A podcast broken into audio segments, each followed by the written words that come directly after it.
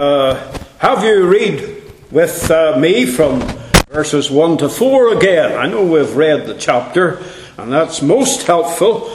Hebrews chapter 7. That's most helpful. But what I want you to do tonight is to look with even more attention, yes, prayerful attention, as always, at uh, this chapter, and in particular, the opening part of the chapter. Where do we read?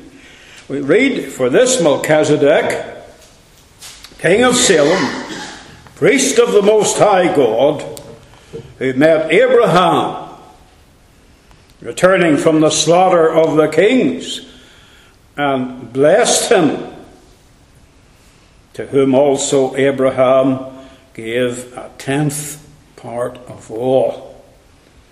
We call that the tithe. Abraham set the child of God the example. He, he, he proved God by giving to him the tithe what he had received.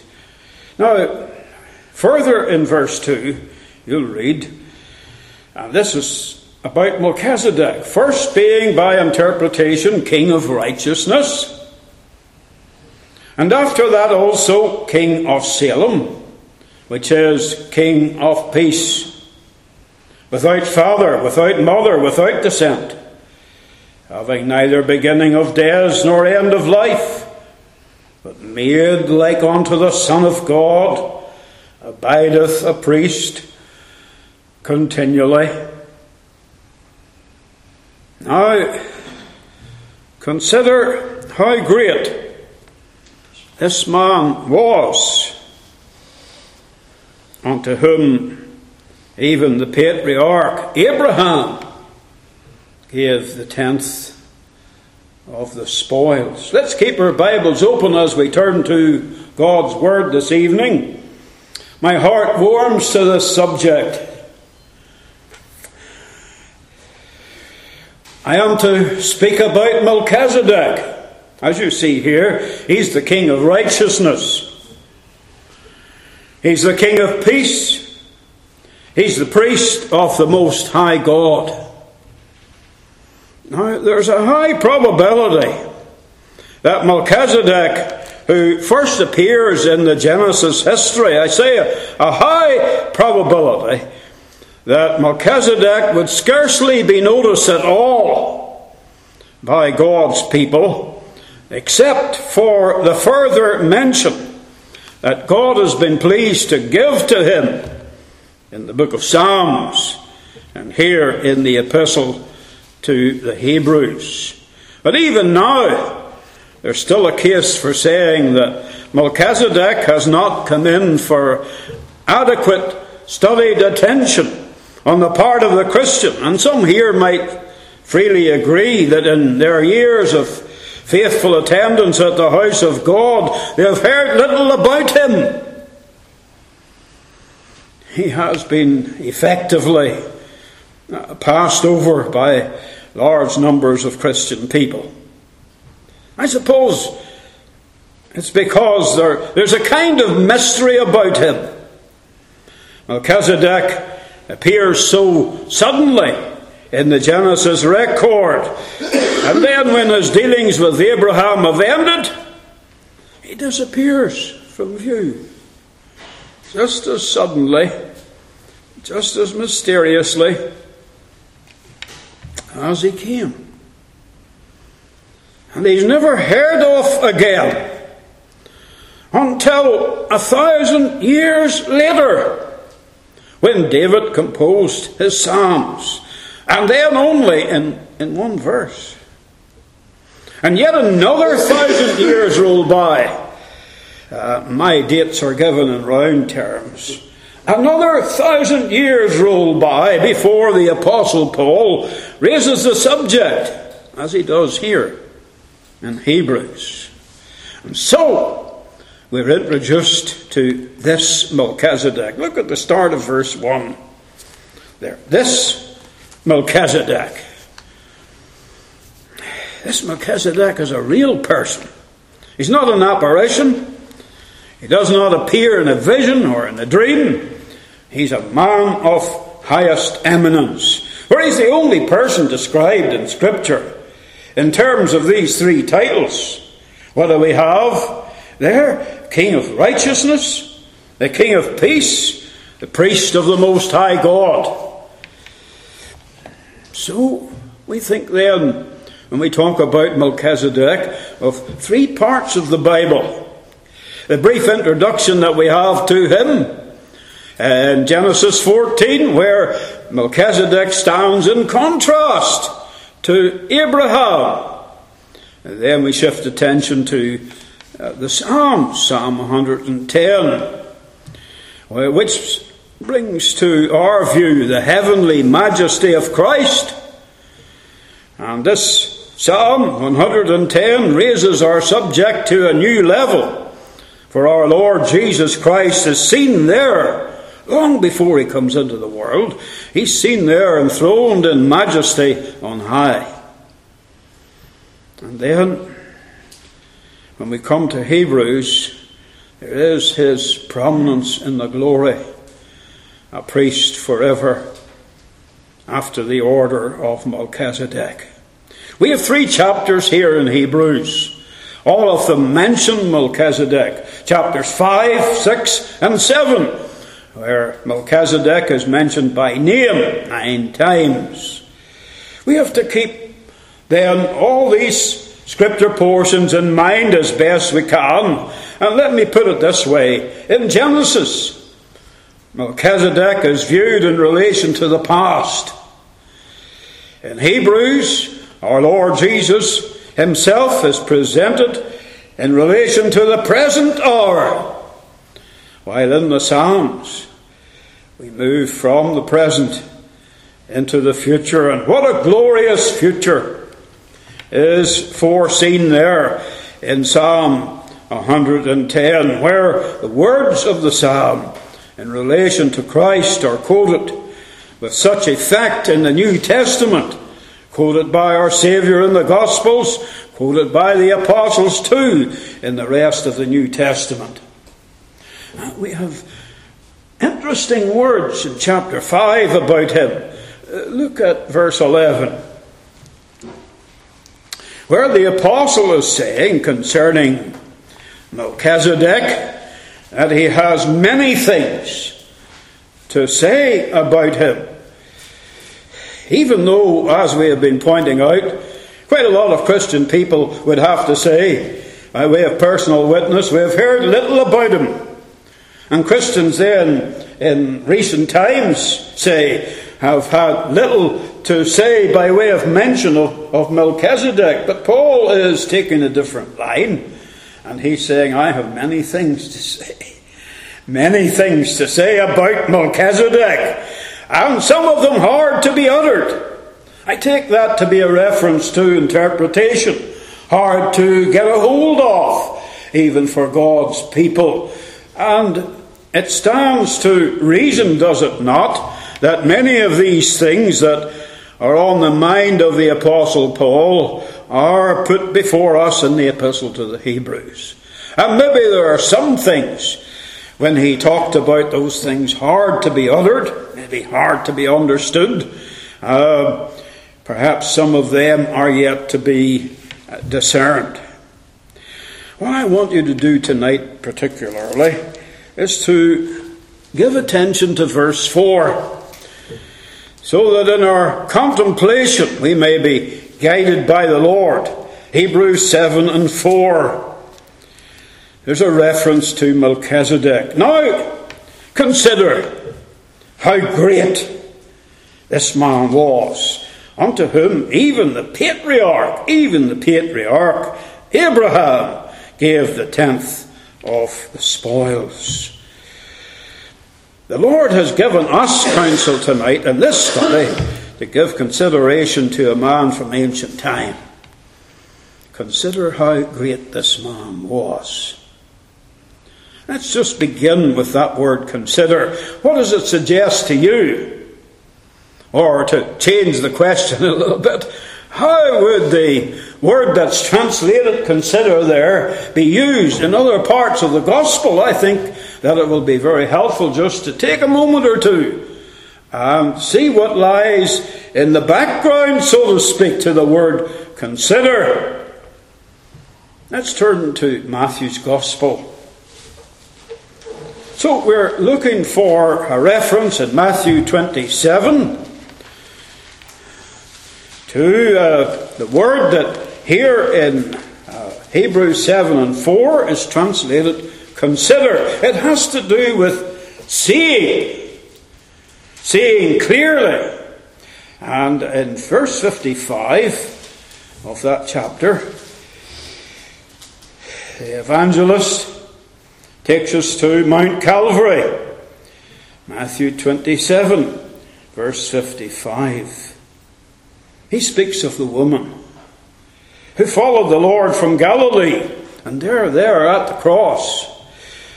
Scripture saying, Many women were there, beholding afar off, which followed Jesus from Galilee, ministering unto him. These grief stricken women got as near to the cross as they could, but all the time their eyes are fastened on the man of Calvary. We may be sure that even if, in comparison to others, they were afar off physically, yet they were as near, they were as near to the Lord just then as, as they could be. Think of the scene. They could not take their eyes off him. No, not for a moment. They could not think of anything else or anyone else their whole mind, their whole being taken up with the Christ of the cross. Now, we have not managed to give anything like that attention to Melchizedek that these women gave to the Saviour. And yet, we have to take something on board out of this that when those women gazed upon the cross, set their eyes upon Christ there in his last hour, that was a look of recognition. That was a look of fascination. That was a look that gripped their whole being. So their heart and soul was put into that look that day as they stood near to Calvary. That's how we're to think of this word consider. Even if we don't match in attention uh, the kind of uh, approach that the woman had. But we're to come to this portion with uh, close attention, with our heart and soul put into what we see of him. Matthew 28, so you don't have far to go. Matthew 28, verse 1, the word appears again. This time the two Marys are on the way to see the sepulchre. They do not approach the tomb with light-heartedness or they don't come casually, but they come to see the place where the Lord is entombed, as they think of it. As yet they, they do not grasp the great truth of the resurrection. Uh, we can do no better than read it there, Matthew 28 and 1, in the end of the Sabbath, as it began to dawn toward the first day of the week, came Mary Magdalene and the other Mary to see the sepulchre. To see the sepulchre. Let's think about that. Because it's the same word that's used in Hebrews. And when they approach in that hour of darkness in the early morning, when they approach the sepulchre, they want to look upon the place it's a look of recognition, a look of fascination, a look that takes our whole heart and being. I think you would agree with me in that. So that's the first time the word appears. And the second time the word appears, it has to do with Calvary. It has to do with seeing Christ. Another time the word appears, not the third time, but another time is John 20.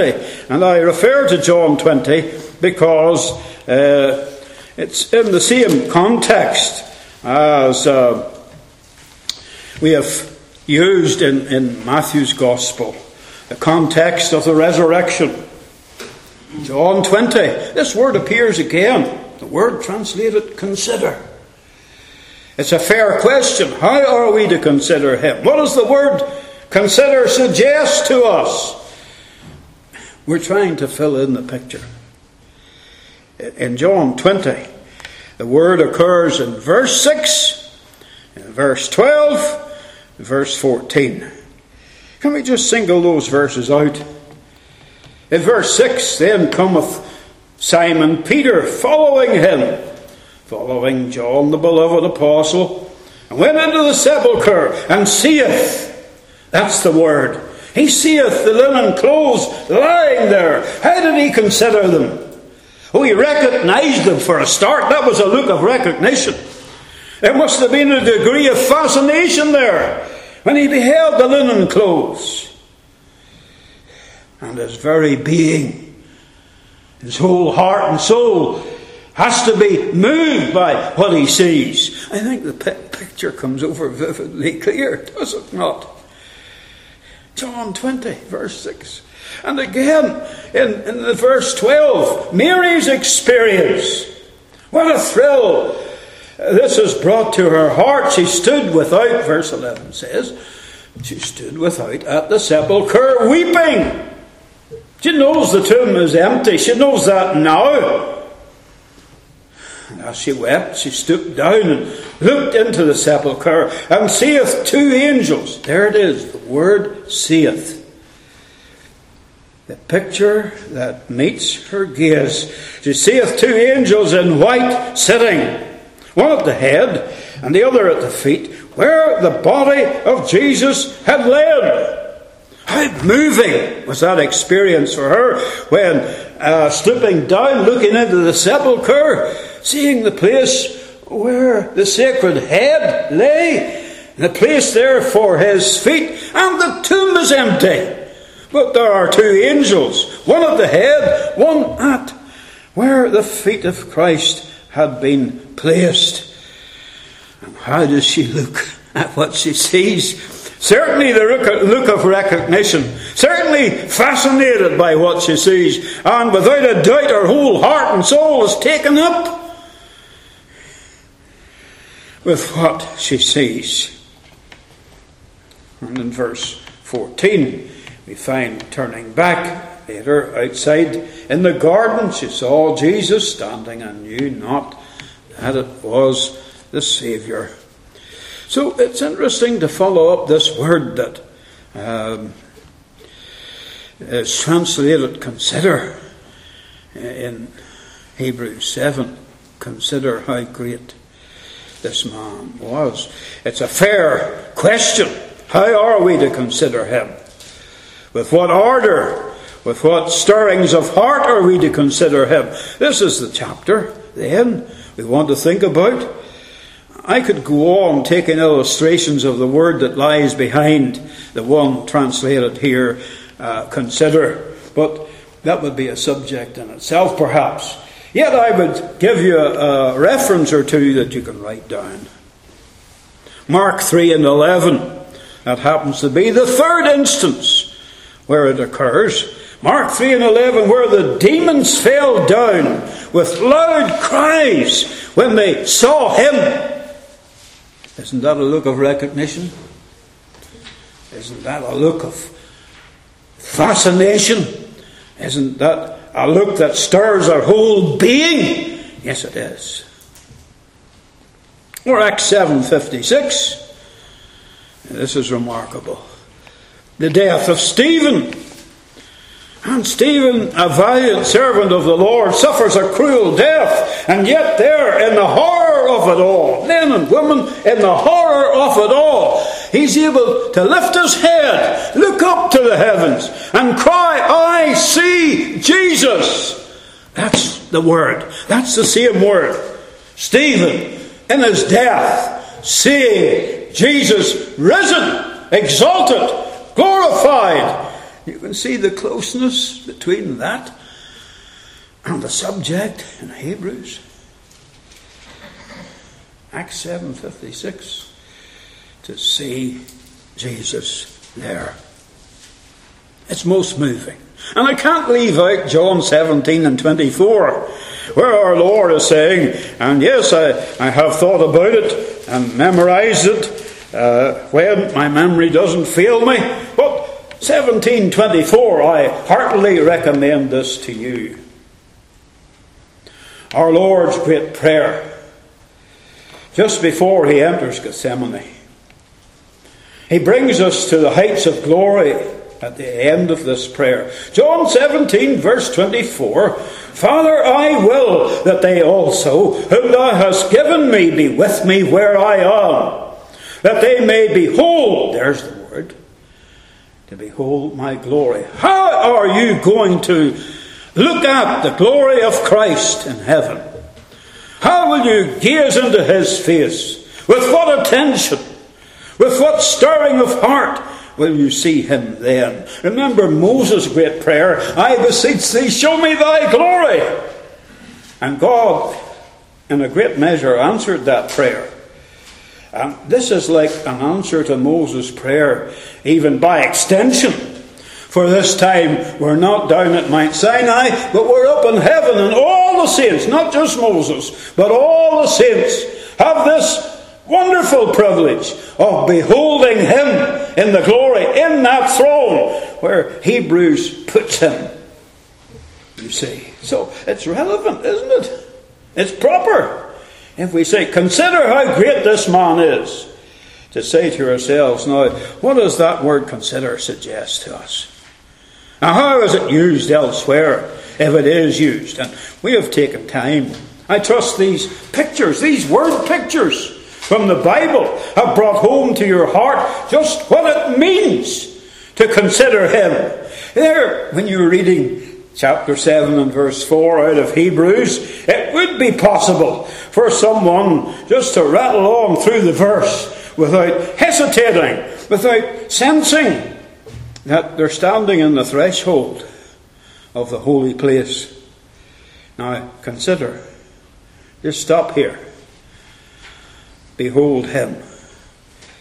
Look at the glory with recognition and with holy fascination and with that stirring of heart that you would naturally associate with the experience. I consider how great uh, this man was. We'd have to say, when we take on board these word pictures and the experience of the disciples, that the thrill in our heart as we study Melchizedek doesn't quite match up to what they had. Nevertheless, we benefit because we can see, yes, it's a step up to have the experience they had, to uh, look upon Christ the way they did, and we can say, certainly, Lord, show us the Lord Jesus Christ this evening. And how would we consider how great this man is? Well, first of all, we should consider his titles. They're given there in uh, verse 1 and verse 2. Melchizedek, king of Salem.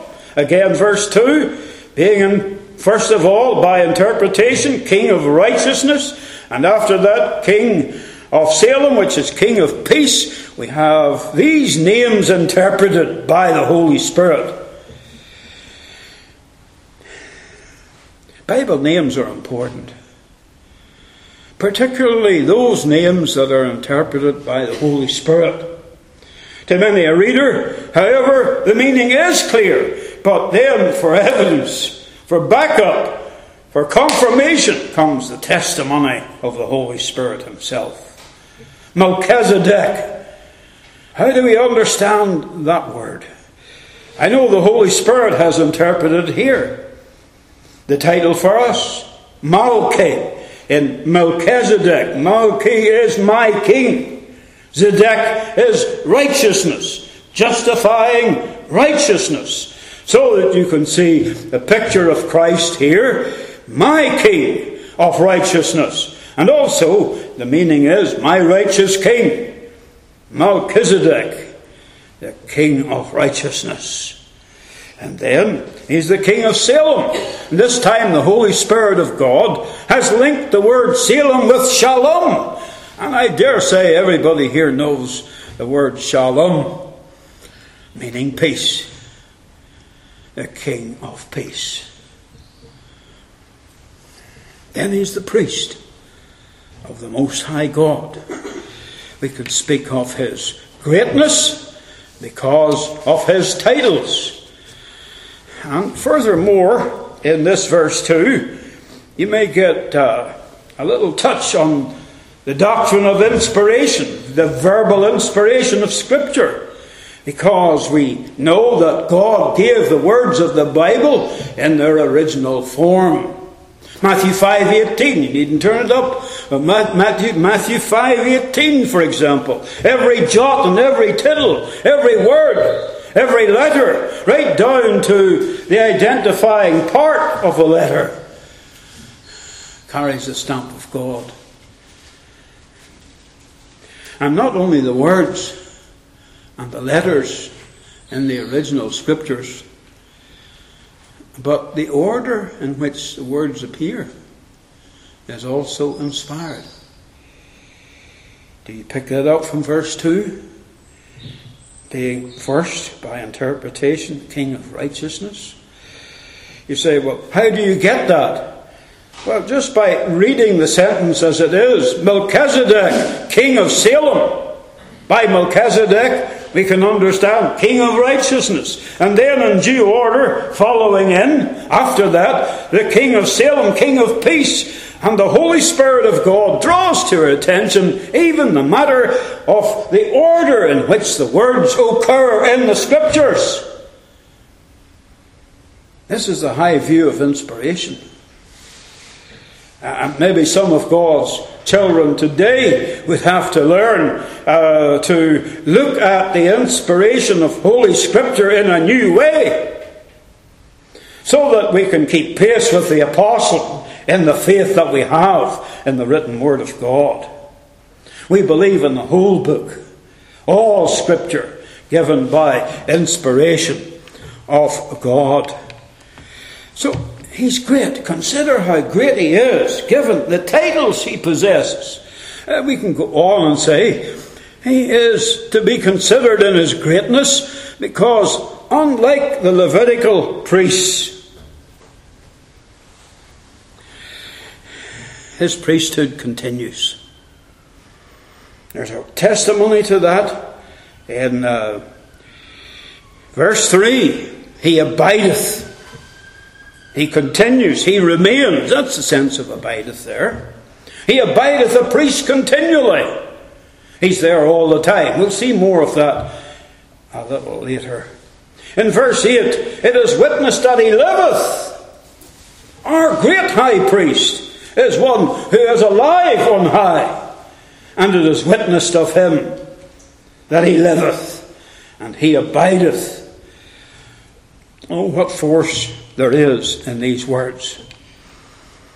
The priesthood of Christ belongs to his ministry on high. He entered into his priesthood when he ascended up into the heavenlies, having risen from the dead. We consider his greatness because, unlike the Levitical priest, his priesthood continues. And again, we see uh, the, distinction of that greatness that he possesses. We see him superior to Abraham. Now, this is something that takes the heart. If you look at chapter 7 again, and uh, we're going to see how Melchizedek blessed Abraham. Verse 1 He met Abraham returning from the slaughter of the kings and blessed him. And then again, verse 6 that he blessed him that had the promises. And once more, verse 7, without all contradiction, the less is blessed of the better. Three times then there is a, testimony in the chapter paid to this incident that Abraham was blessed. And it's worthwhile thinking about this because Uh, the information is in verse 7 there, without all contradiction. I think that means Paul expected contradiction. Because maybe that was a hard point for some to take in. Uh, that Melchizedek blessed Abraham when everyone would have expected that it would have been the other way around. That Abraham would have blessed him. Perhaps even more so, given the fact that Abraham, along with his companions, has just returned from the war. He's travelled long, long miles. Now we may say he's weary, he's worn. He comes here, is met by Melchizedek, who refreshes him with bread and wine. Ah, symbols of redemption. And Abraham, in thankfulness, could have blessed the one who so refreshed him. But here is the thing it was Melchizedek who blessed him. Now, that word blessing is interesting. In the Old Testament, we're back to word pictures again. In the Old Testament, the word for blessing has to do with bending the knee. There you can see the suppliant at the throne of grace, seeking God's blessing.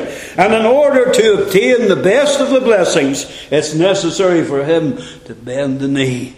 It's on bended knee that you obtain God's best. And so that's the picture here. And we're told that the, the whole tribe of Levi, representatively, of course, the whole tribe of Levi bowed the knee that day to Melchizedek, and that's an astonishment to us. It must have had a powerful effect on those who were worshipping in the Temple Mount in Jerusalem at that time to receive a message like that. That the whole tribe of Levi, representatively, bowed the knee that day. You can see verses 8, 9, and 10. Evidence there of uh, how that representation took place. Verse 9 in particular, and as I may so say, Levi also, who received tithes, paid tithes in Abraham. And so he was represented there that day. And um, he is, on this understanding, he is the person paying tithes. That's a message concerning the failure of the Levitical priesthood. An imperfect priesthood gives way to the perfect priesthood of Christ. For we've read today, didn't we? Chapter 7, verse 19, that the law made nothing perfect. That would have to be true of the whole Mosaic institution. The tabernacle, great as it was, was not perfect. The priesthood, even the priesthood of Levi, was not perfect. The sacrifices offered were not perfect. Those sacrifices never provided atonement. They never washed away the stain of sin. Those sacrifices, however well intended, fell short of perfection. And the worshippers were not perfect. All these things together are brought into view with the statement the law made nothing perfect. The message has to be there's no salvation that way. And I think everybody present here has heard the message often enough. You can't be saved by good works. You can't be saved by keeping the law because as it was in the days of Moses, so even in our time, the law made nothing perfect. And to be accepted, it must be perfection. That's why we need Christ, our great high priest. Perfection is found in Him alone. He's the perfect Saviour. We have in Him perfect salvation. We have a perfect hope. Anything else by way of religion falls short of perfection. And it's important for the Christian to see that. The priesthood of Melchizedek is established by an oath, and that gives it its perpetuity. And attention is brought to the, uh, that in the chapter here, Hebrews 7 verses 20 and 21. A priesthood established by the divine oath. But uh, is there not something else? Those tithes that were brought, representatively by Levi, from whom did those tithes come? Look at verse 5. And verily, they that are of the sons of Levi, who receive the office of the priesthood, have a commandment to take tithes of the people according to the law, that is, of their brethren. So the tithes came from the brethren. Who are the brethren? The rest of the tribes. Tribe of Reuben, Issachar, Naphtali, Judah. Oh, yes. All the tribes are represented then because they paid the tithes to Levi. And Levi representatively paid the tithes to Melchizedek that day. So all Israel then are represented here. Consider how great this man is and the blessing that comes. We can say all the saints, all who are in Abraham, representatively, even in the New Testament. You pick out Peter, James, and John, Paul too. All Israel, representatively, are identified here. But I have something to show you. That it was Melchizedek who blessed Abraham. And the scripture saying this in verse 7, and there are other verses too. Without all contradiction, the less is blessed of the better. So if the tithe was given representatively by all the brethren, with Levi to the fore. Then the blessing that came to Abraham was also given to him representatively, and that blessing passed on to the rest. And we can say we're blessed in him. We're blessed in Christ. It's a precious study. And one has got to say, ah, the priesthood of Melchizedek is an unchangeable priesthood because the, the priests in uh, the days of Moses and that long line of priests coming right down to the, the birth of Christ, those priests passed away. They suffered infirmity. Eventually, in the course of time, they grew old and died, and somebody else came in taking the office of the priest to take his place. Sometimes a, a, less than good man was replaced by an excellent man. Sometimes it was the other way around. But in it all, you can see the imperfection of the priesthood. That Levitical priesthood only pictured the great priesthood to come, our Lord Jesus Christ. And in the priesthood of Melchizedek, there's no change. There is the living Christ, the living Saviour.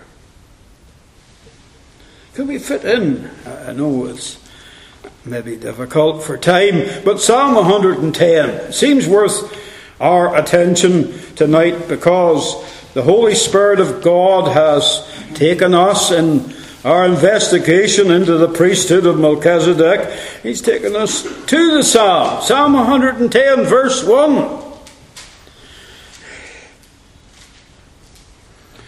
The Lord said unto my Lord, the Lord that is Jehovah, said unto my Lord, David's Lord, Sit thou at my right hand until I make thine enemies thy footstool. Rightly understood, these are powerful words. They show us that David's Lord is Christ. In the New Testament, the words are taken up. In the Gospels, also in Acts, then in the Epistles. Now, in uh, the studies this year, as you know, the book given special attention is the Epistle to the Hebrews. And the Epistle to the Hebrews is like an exposition of Psalm 110, verse 1. When you take on board the words of this psalm, the words that commence verse 1, just look at this because you have Christ there. You may say, Oh, I'm not much of a student. Somebody might say that. Somebody else may say, I've been tired today. Well, we all suffer infirmity. Well, I want to get your attention now. Surely, if we can see Christ in the Scriptures, in the prophetic scriptures, as we do here, our eyes are upon him. Remember that look of recognition. Remember that fascination with him. Remember that looking at him, our heart and soul can be stirred. So the Lord said unto my Lord, Sit thou at my right hand. It's like an exposition of the whole epistle to the Hebrews. For in Hebrews, in place after place, we see Christ risen, exalted, and in the glory. That's the whole emphasis in Hebrews. There are five in particular we might uh, press upon your attention. If you have Hebrews marked in your Bible, and I would like to think you have, Hebrews chapter 1. Let me just show you this because you may say, Well, I understood what you said there, but I'm not too sure that I can see that in terms of the actual letter to the Hebrews. Have we missed it? Have we read Hebrews uh, right through from chapter 1 to the end? Have we looked for pictures of Christ there? The risen Saviour, our great high priest, the priest after the order of Melchizedek. Look at chapter 1, verse 3. Remember what I'm saying that the whole epistle to the Hebrews is like an exposition of Psalm 110, verse 1. And when you read there, allow me to read the latter part of the verse, where our Saviour is seen upholding all things by the word of His power. When He had by Himself purged our sins, sat down on the right hand of the majesty on high. Doesn't that come to you as a repetition of Psalm 110, verse 1? Sit down, sit down, sit down in my right hand. Uh, it's good. Chapter 1, verse 13 now in Hebrews. And to which of the angels? Christ is not an angel. We don't teach the obnoxious doctrine of the Jehovah's Witnesses. But I tell you this the Lord Jesus Christ is the divine Son. To which of the angels said he at any time, Sit on my right hand until I make thine enemies thy footstool? That's the second one. Teaching Christ is risen. Your Saviour, Christ, is risen, exalted, glorified.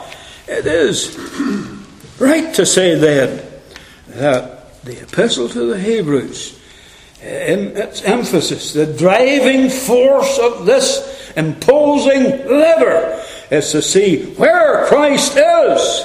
Now, chapter 8, verse 1.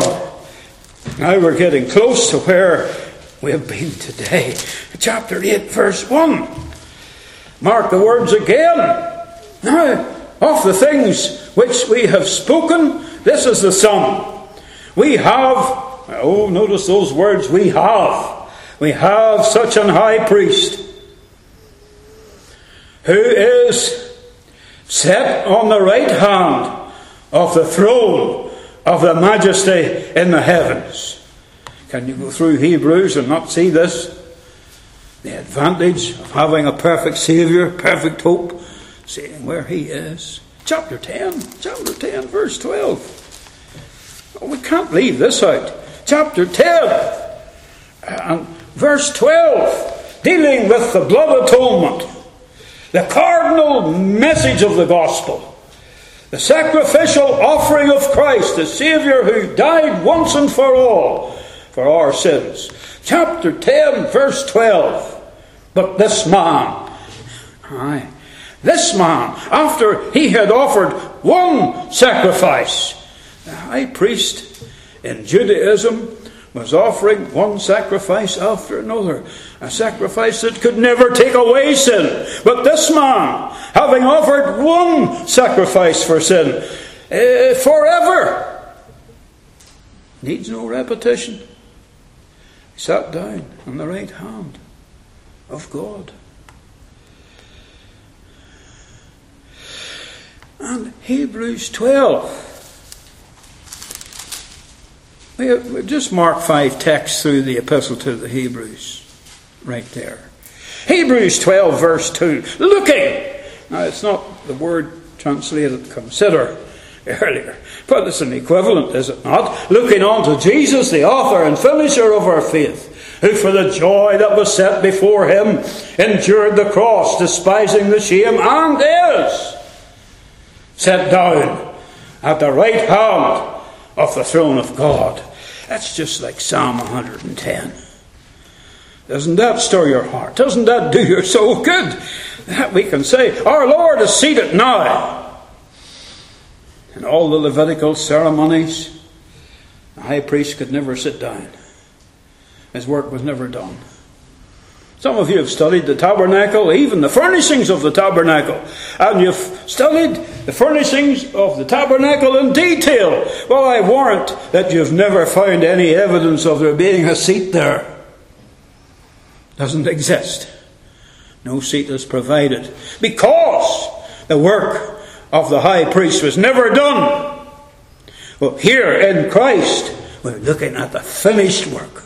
That's the thrill of tying in these scriptures together. Hebrews with the Psalms. And the psalmist saw it all long, long, long before our Saviour was born at Bethlehem.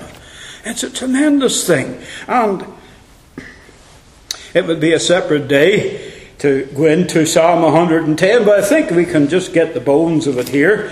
And you'll see that we have a glorious day, still future, when the King will come. That great and glorious day of the Lord's return hastens on. And you will see, first of all, in verse 1, a glorious day of victory. When that magnificent victory will be publicly demonstrated when God will make the enemies of Christ his footstool you will see that David's Lord is identified as being Christ. There are two days in the psalm. That's the day of his power and the day of his wrath. The day of his power for the believer. The day of his wrath is for the enemies of the cross. And in the day of his power, we have God's people richly blessed, to put it briefly, and then in the day of his wrath, it says in verse 3, notice the solemn words, he will strike through kings, particularly the ten kings of the Roman earth, particularly the ten kings in the day of his wrath. And then he will wound the head over many countries. That's verse 6. He shall judge among the heathen or the nations. He shall fill the places with the dead bodies. Uh, he shall wound the heads over many countries. In the Hebrew text, the word heads is in the singular. He shall wound, wound that person who is the head over many countries in the Roman earth. We have these pictures of Christ, and I have tried to condense them and go through them quickly uh, in Psalm 110. But right there in the middle, the middle verse, that's verse 4. You have Christ, the priest forever, after the order of Melchizedek. We started off today by saying, let's consider how great this man is. I showed, or I tried to show you the significance of that word consider how even in this first expression in the Gospels concerning Christ, the heart is stilled, the whole being is moved when we see Him. And what, what, what a platform to stand on from which to view the Lord Christ. If their hearts were moved, then certainly we want our hearts to be moved. How can I sum it up? How can I sum up for you the priesthood of Christ? How precious the word is. How blessed we are to consider him who at this very instant is our great high priest in the heavenly places. Number one, just let me put these points succinctly. Number one, speaking of the high priesthood of Christ, Number one, he ever lives for us at God's right hand on high. That is to say, he represents you and me. You can put your own name in there. You can think of yourself as a person. You can say, He's in heaven now and He lives for me. That's wonderful. Number two, our Lord Jesus Christ, as our great high priest, makes intercession for us. And He makes intercession for us as one who is touched by the feeling of our infirmities and one who is fully able to succor them that are tempted. What a Saviour He is! He is able. That's what Hebrews says. He's able to succor those who are tempted. And number three. So, first of all, just to give you a rundown, He is our great high priest because He ever lives for us. He represents you and me at heaven's throne. And secondly, He makes intercession for us. And thirdly, He grants to us immediate access and immediate acceptance with God when we come to Him in prayer. He has opened up a new and living way. This is how the Christian can pray, so that we can come to the mercy seat and find grace to help time of need. And number four, he has entered into the holiest of all with his own blood. Hebrews 9. And 27 and 28. He's there as our great high priest. And we come to the Lord in prayer. We come by the God appointed, blood sprinkled way to the throne of grace. And number five, you can see what it means to have a great high priest who's there all the time. The high priest alone in the Levitical period, the high priest alone had access to God. Nobody else could come. And even then, the high priest could only enter into God's immediate presence once in the year. How infinitely better is the high priesthood of Christ, where we can come to him at all times. Just the illustration, do you remember the man, King Uzziah by name, who thought that he would enter into God's presence? He would not need the high priest who was there before him, and I suppose he pushed him out of the way, or almost got to do that. Entering into God's presence, that's what he would do. King Uzziah. And the priests tried to stop him, but they could not. But God stopped him. And he got no further to demonstrate that even then there was no way whereby God's people of ancient time could come into his presence. But the Lord Jesus Christ, suffering for us, suffering once and for all, has shown us that it's no longer only once in the year, and it's no longer just for the high priest alone, but it's for everybody who's saved by grace. Everybody can come. Now we have access to the Lord. And there's another thing I must add. My, my great high priest, this is personal. He's with me all the time. In fact, he's with me forever. If I lie dying someday out in the street there, nobody will have to rush off in desperation looking for a priest. Looking for a priest for me. Because I'll be able to say, I have, I have already got my high priest. He's with me.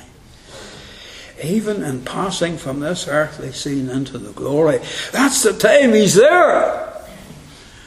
You can see the superiority of the high priesthood of Christ. And there he is, ever loving, ever living, ever true. Do you know the Lord today? Can you say, because he lives, I will live also?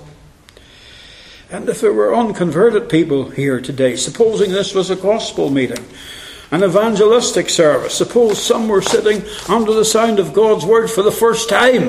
Why, Hebrews 7:25 tells us about the high priesthood in these terms. As my great high priest, he's able to save. Able to save to the uttermost, able to save the guilty lost sinner, able to save that man, woman, or child who will penitently and trustingly come to him. He's able to save. He's able to save to the uttermost. He's able to save all who come.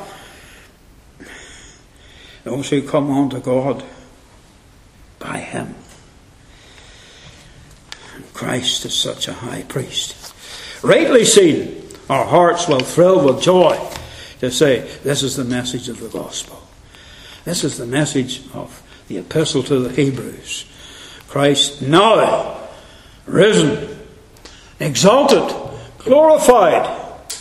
And in Psalm 110, the voice of the Father is saying to the Son, Sit at my right hand, because the work is done.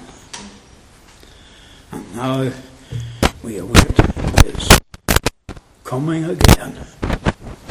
May the Lord bless his word today to your heart, even for his name's sake. Amen. Amen.